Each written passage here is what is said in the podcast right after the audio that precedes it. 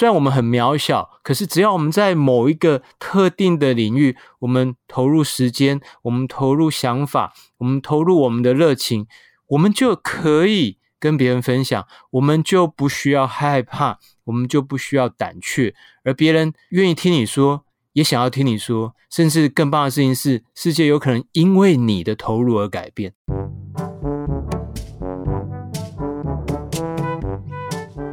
在这一集的节目里面，我会用稍稍比较 personal 的方式跟大家聊广告创意哦，因为我觉得台湾是非常非常独特的一个国家。其实台湾的广告相较于世界来说也是非常的不一样。那我也想要从几个，譬如说我们跟世界的关系，我们跟我们的关系，或者我们跟国际的关系，然后来跟大家聊一聊。在开始之前，也许我也先分享一下我自己。呃，我其实是从一个问题少年一路变成问题中年。我觉得我很幸运，也很幸福，我住在台湾，所以许多我原本对这世界的困惑、疑问，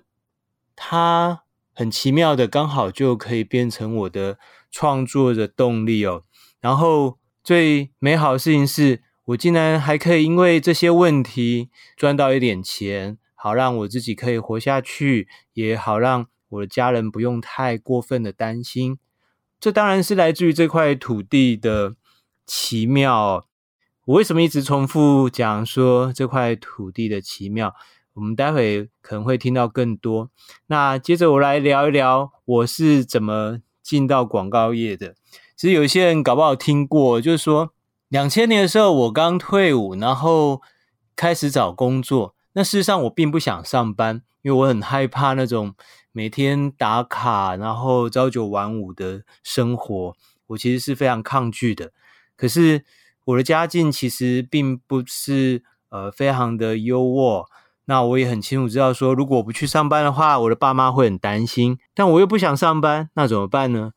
我后来就是发现，印象中好像广告公司是不用上班哦，所以我就丢了一个广告公司的履历。那我自己是企管系的，所以我也跟着以前的大学同学一样，大家都是丢呃金融业啊，还有科技产业，所以我们班上一半的同学去了竹科，另外一半呢，当然就是去金控。只有我后来呃很幸运的进到广告公司。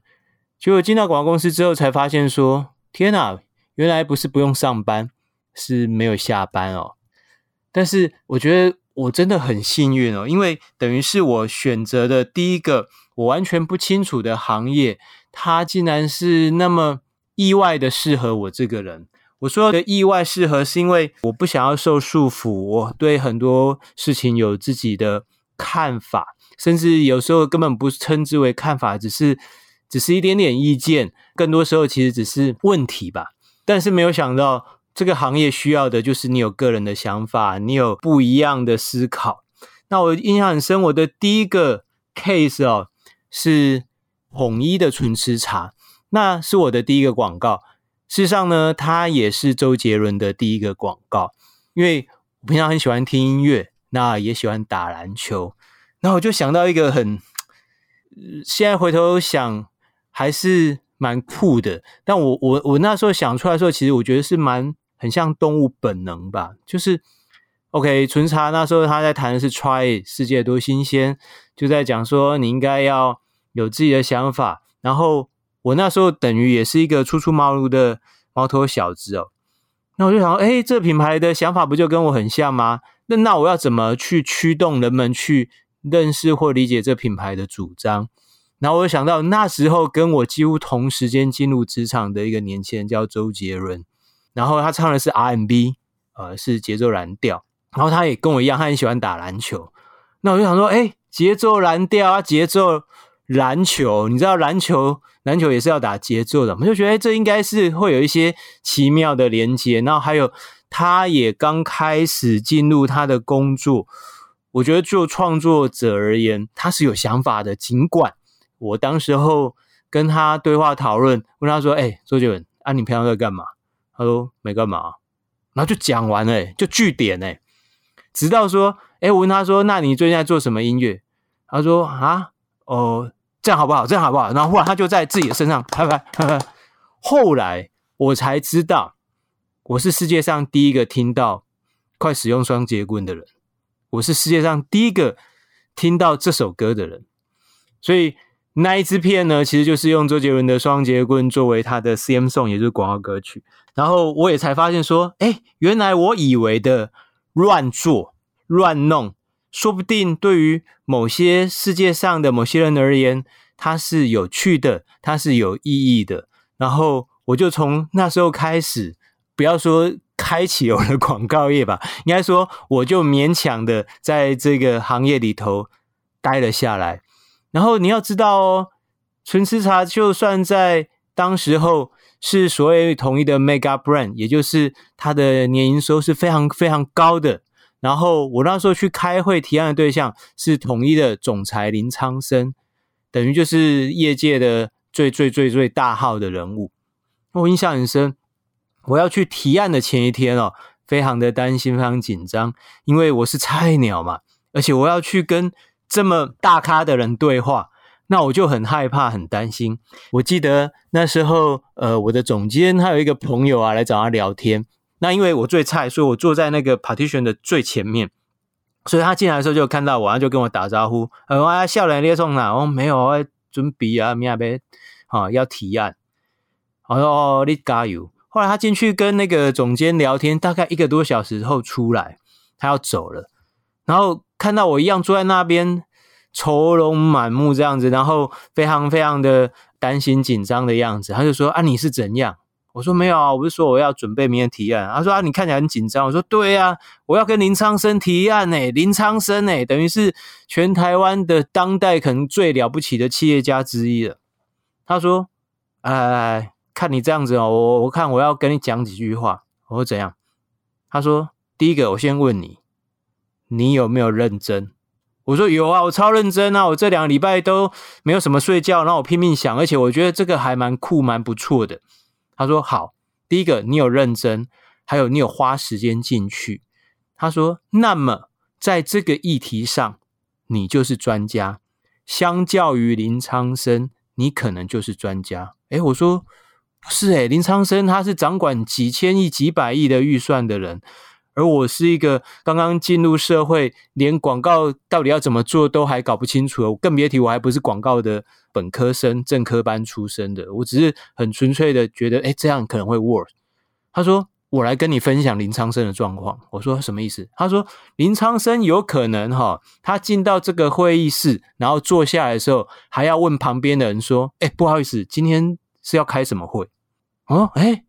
他说真的啊，因为他有可能在前面一个企业的营运，甚至还在讨论他们公司的预算，在讨论那个厂房，他今天突然被拉进来开一个广告会，他说他一定毫无准备，所以在这个品牌的广告，在这个品牌的形象广告这个 case 上面，你相较于他你是专业人士，而他不是，所以你只要自信的把你的想法分享给他听就好了。我在那时候听到之后是整个有一种哇哦，原来是这样。虽然我们很渺小，可是只要我们在某一个特定的领域，我们投入时间，我们投入想法，我们投入我们的热情，我们就可以跟别人分享，我们就不需要害怕，我们就不需要胆怯，而别人愿意听你说，也想要听你说，甚至更棒的事情是，世界有可能因为你的投入而改变。我从那时候到现在，几乎就是用相同的方式在工作，就像就过了二十年。现在回头去看那个作品，嗯，我看一看，有时候觉得也还是还不错哦。如果大家有兴趣，你可以上网查纯喫茶周杰伦，对啊，现在看还是蛮酷的。那为什么我想要提这件事情哦？是因为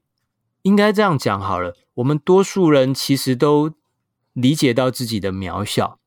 但是我们也会有一个因为渺小而产生那个谬误，就是我们会觉得因为我们渺小，所以我们影响力就非得小。但是就好像我刚说的哦，以我的经历并不是这样，更别提譬如说广告，广告它本来就是非常的精短，相较于世界上多数的东西来讲，它也是很小很短很精巧，可是你说它的影响力难道就很小吗？未必啊。然后我也会想到台湾，台湾就土地面积而言，在这世界上应该算是一个小国吧，可是难道台湾在世界上的影响力就会小吗？当然不是的啊。我们自己有很多朋友呃，在不同的产业不同的公司，诶，他们所在的公司都是世界排名前一名前二名的啊。那我们都一样是台湾人，他们跟我们一样是同学，如果我们有许多产业可以在世界上排到第一名第二名，而你跟这些人都是同学，没有道理你要把自己看得很小。然后下一个是说，我常会觉得每一个人有自己的位置，而那位置呢，很容易很容易会让你因此有一个独特的观点。譬如说台湾，台湾本来在这时代里头就很不一样，你知道我有一个好朋友、哦、他是一个德国人，他住在柏林，他负责柏林的城市艺术行销。呃，他主要工作就是把柏林的呃艺术品带到亚洲来卖，然后再把亚洲艺术品带回去。那同时他也在世界各地分享关于柏林这个艺术之都。大家知道就欧洲而言、哦、柏林是所谓的创意之都，所有的艺术家当你要创作几乎都会往柏林去哦，所以那个城市对我来讲是非常非常酷的。那我记得我去柏林的时候，有一个晚上我跟他呃夜里头喝着红酒然后在聊天，那当然因为我不会讲德文，所以我们是用英文在对话。他就聊到说他觉得很奇怪，我说你你觉得奇怪什么？他说他觉得很奇怪，为什么台湾还不是亚洲创意之都？我说诶，为什么你会这样讲？为什么你会这样想？他说很简单啊，他说以亚洲而言，台湾绝对是一个非常独特的国家，它在政治在历史上都有非常非常特殊的，而且就现在事而言，它都还是处在一个很奇特的一个地位。他说就好像柏林，他说他在当兵的时候，因为他不想当兵，所以他他被分发去一个类似精神医院的地方。那在那个地方呢，他发现诶，医院里有一些病人，而且是很老很老的太太女生哦，然后走路会踢正步，然后呢吃饭的时候会把食物藏在碗下面。他说你知道为什么会这样？我说啊啊，不就因为他精神异常吗？他说对，你知道吗，每一个精神异常的人，他有属于他的理由，他有属于他的故事，所以他就很好奇啊，他就去问他们精神病院的那个医师说，诶，为什么那个有一位那个老婆婆老奶奶，她为什么吃饭都会把食物呢压在碗下面？然后那个医生跟他说，啊，你都在这里工作了，你怎么不愿意花时间去了解这些故事呢？然后就就跟他讲，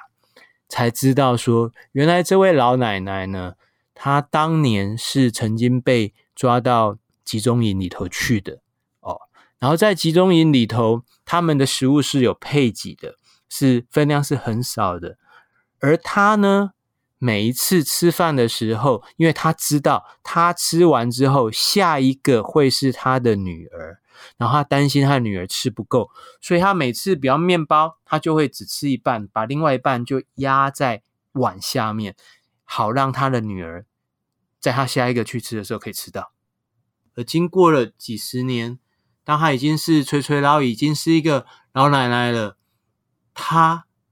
虽然很多事情都忘记了，可是他还记得这样一个记忆，所以他到现在还是保留这样的一个行为。我听了之后非常的惊讶。那我朋友也说，其实像柏林啊，曾经被分为东西德嘛，所以他们有一段哦，他说我我其实到现在我还是搞不太清楚，是因为我的英文太差，还是我朋友讲述的方式。他说有一站，你在这边的月台呢是西德，而另外一边的月台是东德，所以你可以站在月台上看到你另外一边的同胞，他们跟你一样呃，是德国人，可是他们跟你不一样，他们的衣着，他们的面容是比较辛苦的，是比较悲伤的。而且在另外那一边的月台，如果有人想要轻易的把脚跨过来，马上就会响起机关枪。然后他说，诶，你还记得你今天不是有去那个波茨坦中心吗？我说，哦，有有有，波茨坦中心真的超酷的。所谓波茨坦中心，其实就是我们知道很有名的柏林影展举办的地方，也就是柏林的电影博物馆。然后那边呢，其实有一个叫 Sony Center， Sony Center 非常的大，它是由七座巨大的玻璃帷幕的建筑所组成。然后我第一次看到的时候有点傻眼，因为为什么？因为造型太新颖了，太特别了，看起来就很像呃非常非常未来世界的那种科技城，那种太空城哦。然后呃我不知道怎么形容它的模样哦。我可唯一可以想到的就是好像我们去看马戏团，你知道马戏团那种高高的哦，有一个帐篷一样，我说它就像是这样用七座建筑把它围起来。然后后来我看到那个设计理念才发现说，哎呦，我是白痴哦。人家设计师写说它其实是因为它是 Sony Center 嘛，它是日本的那个 Sony 公司的企业总部，所以它模拟的其实是富士山的样子，但是我把它当成马戏团的那个帐篷哦。他说你记得那个地方吗？我说 我, 我有去。他说你会发现那里的建筑特别的新。我说对啊。他说因为那边以前叫 Dead Zone。我说什么叫 Dead Zone？ Dead Zone 就是死亡区域咯。他说对，因为那边以前就是东西德的柏林围墙所在的地方。我说哦，有有有，我有看到，就是有一面墙啊，就是还留在那，就是要留给大家做纪念，就是啊，这是柏林围墙的遗迹。然后对，他说你知道吗？就在现在，许多贵妇脚踩着高级的高跟鞋，然后踩下的那个地方，在过去其实地上是浸满了鲜血。我说啊，什么意思？他说因为柏林围墙的这一边是西德，而另外一边是东德，而东德人会很想跑到西德这边来，所以在他们那一边呢，他们叫 Day Zone， 就是什么都没有，只有 Auto Machine System。 我说什么叫 Auto Machine System？ 他说自动机关枪系统，就只要你踩到那里，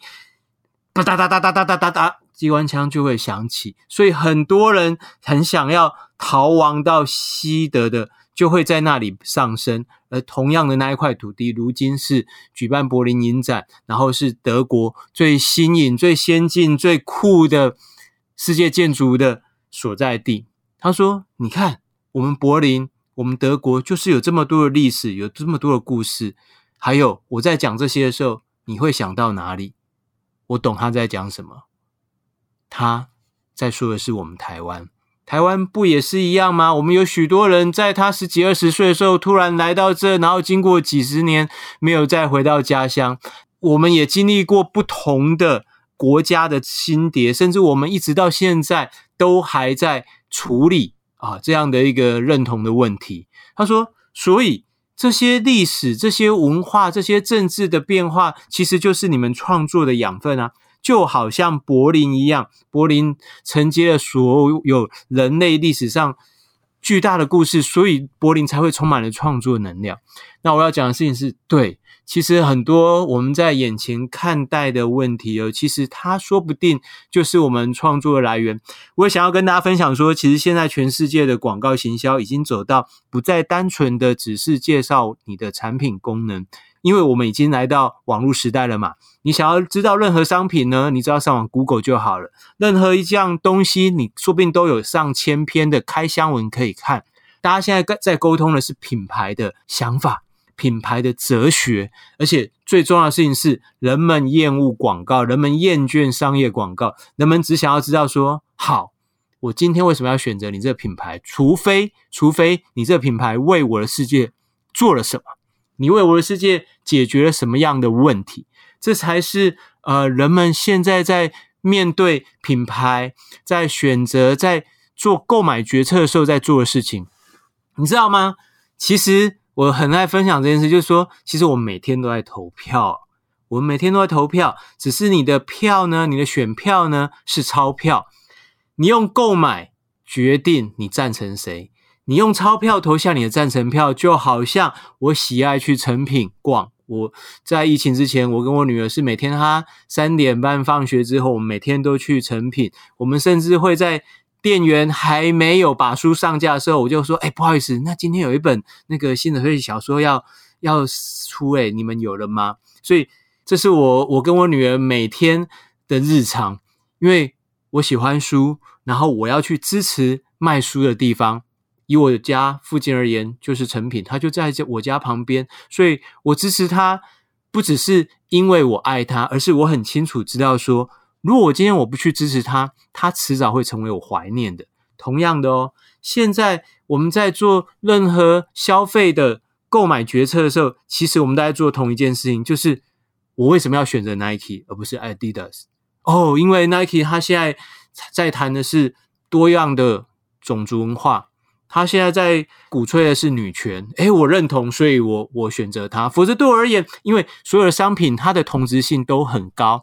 可能每一个商品它本身带来的功能差异并没有那么大。我也要举一个例子哦，呃，我今年帮台湾一个也是世界排名第一的品牌做了一个作品，它叫做台达电哦，这家公司叫台达电，它是世界最大的电源供应器的厂商。事实上只要跟电有关的，不管是变压器啊什么，几乎都有它，任何你的电器里面的电源供应器都几乎是它做的。那今年是他们的几十周年庆，呃，他们找我做一个品牌形象广告，但我帮他们做的其实是我身旁的一个故事哦，是关于一个真实的故事。你知道台湾有什么样的问题呢？台湾有非常非常多的问题，其中有一样叫做空污。我的朋友呢，他在三十九岁的时候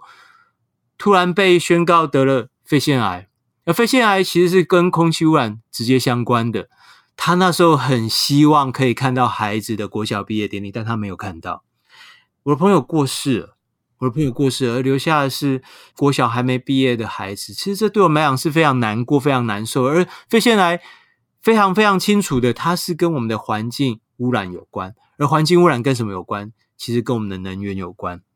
我告诉台达电的伙伴这个故事，他们很惊讶，我说我朋友啊，他的老婆后来发现嗯、呃，他们家没有全家福，因为那时候比较忙，后来他想要有一张全家福，好作为先生的生日礼物，也就是明旦的生日礼物哦。呃，先生已经过世了嘛，所以他想到一个好的 idea， 就是他找到他跟他先生当年结婚的婚纱照，然后他再找他的女儿一样穿上了小白纱，他就拜托摄影师照着当初那一张婚纱照的光线、质感还有角度重新再拍一张，然后把他跟他的女儿现在拍的这张照片把他先生合进来，而这张全家福就成为他们家唯一的一张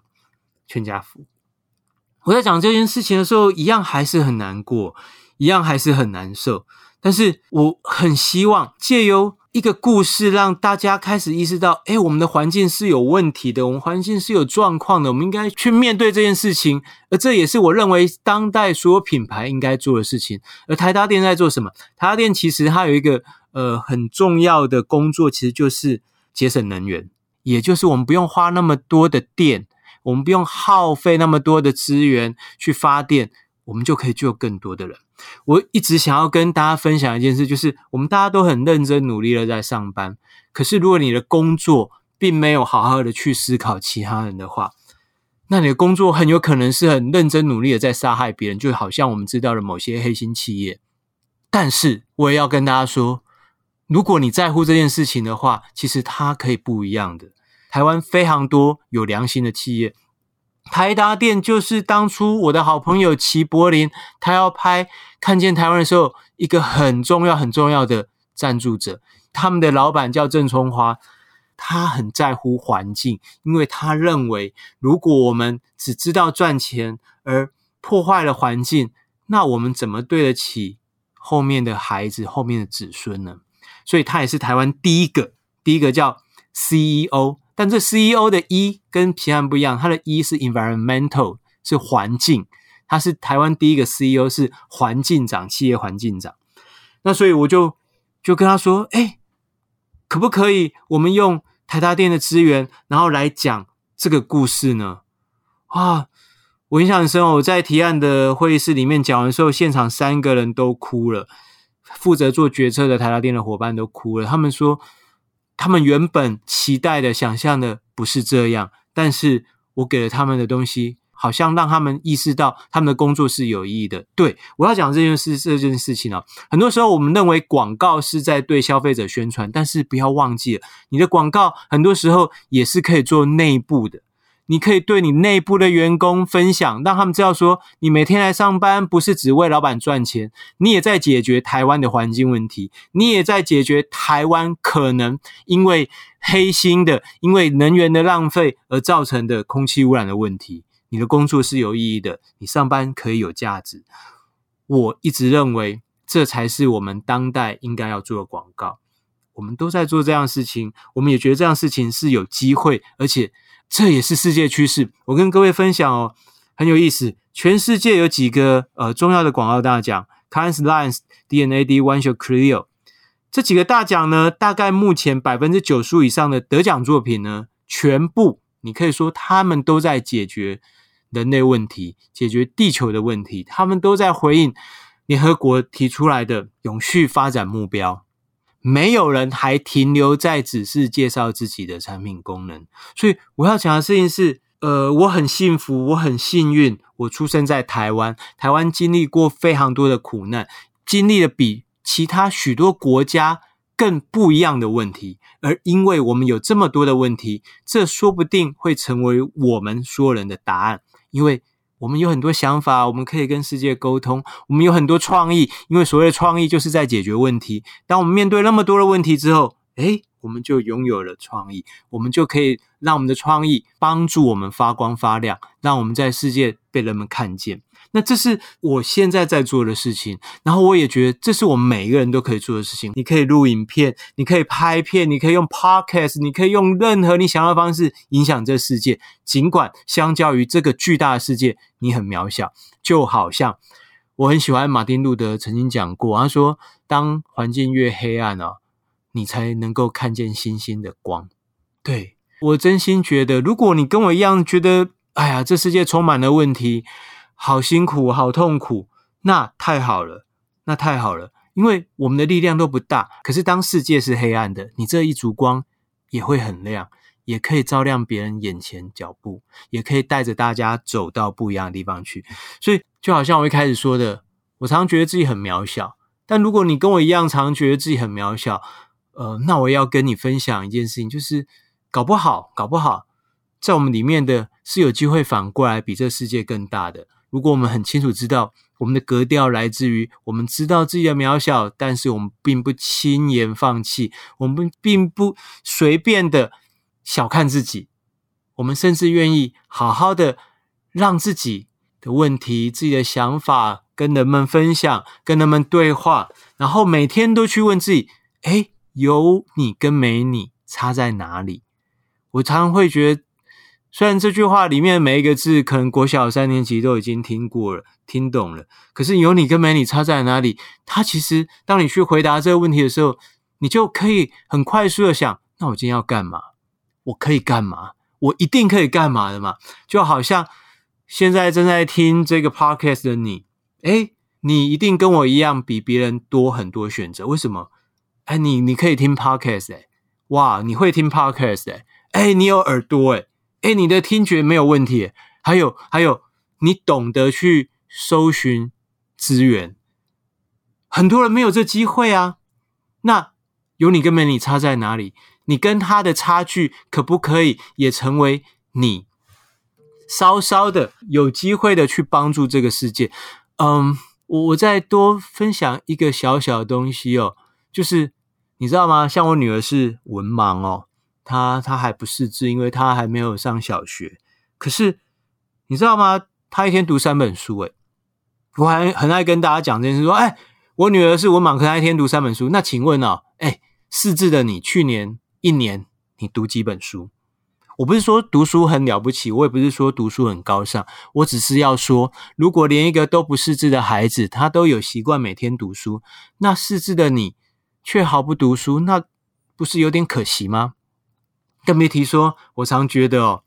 这世界如此辛苦，现实是很多时候是丑陋的，是黑暗的，我们应该要常常找到一些方法，好让自己可以逃避现实。而我认为读书是最好的逃避现实的方式哦。那你也知道，逃避虽然可耻，但有效嘛。对啊，那你为什么不每天让自己有机会可以一下逃避一下现实呢？所以如果可以的话，你最好能够天天都看一本书，最好天天都找一本书来陪伴你，好让你你知道看起来可爱一点。尤其我觉得在这个疫情的时代，呃，很多时候你的心情是很不平静的，呃，会很慌乱，会很多忧虑。而我认为唯一可以让人安定下来的，有时候都不是什么金钱，都不是什么巨大的资源，搞不好只是一本书。当你读一本书的时候，你就会安静下来。我很少听到有人是边跑步边看书的。换句话说，看书真的真的会让你的身心灵有一个平静。那最后我想要跟大家说声谢谢哦。疫情的时候我们可能没有办法去诚品书店买我们喜欢的书，我们也没办法每天都去，但是我们可以用不同的方法来支持他们，我们可以用不同的方式来跟他们表达我们对他们的在乎跟在意。因为就像我刚开始讲的，现在你不支持他，以后你会怀念他。我觉得如果可以的话，那我们每天都用钞票投下我们的赞成票。我赞成诚品书店，我赞成每一个跟书有关的，我赞成愿意跟书站在一起的人，我赞成，我赞成。那很开心，今天谢谢大家的收听，我们今天节目就到这边。我是 Kurt 古建章，我们下回见。希望我们都平安又开心的为我们喜欢的事情站出来。祝福你。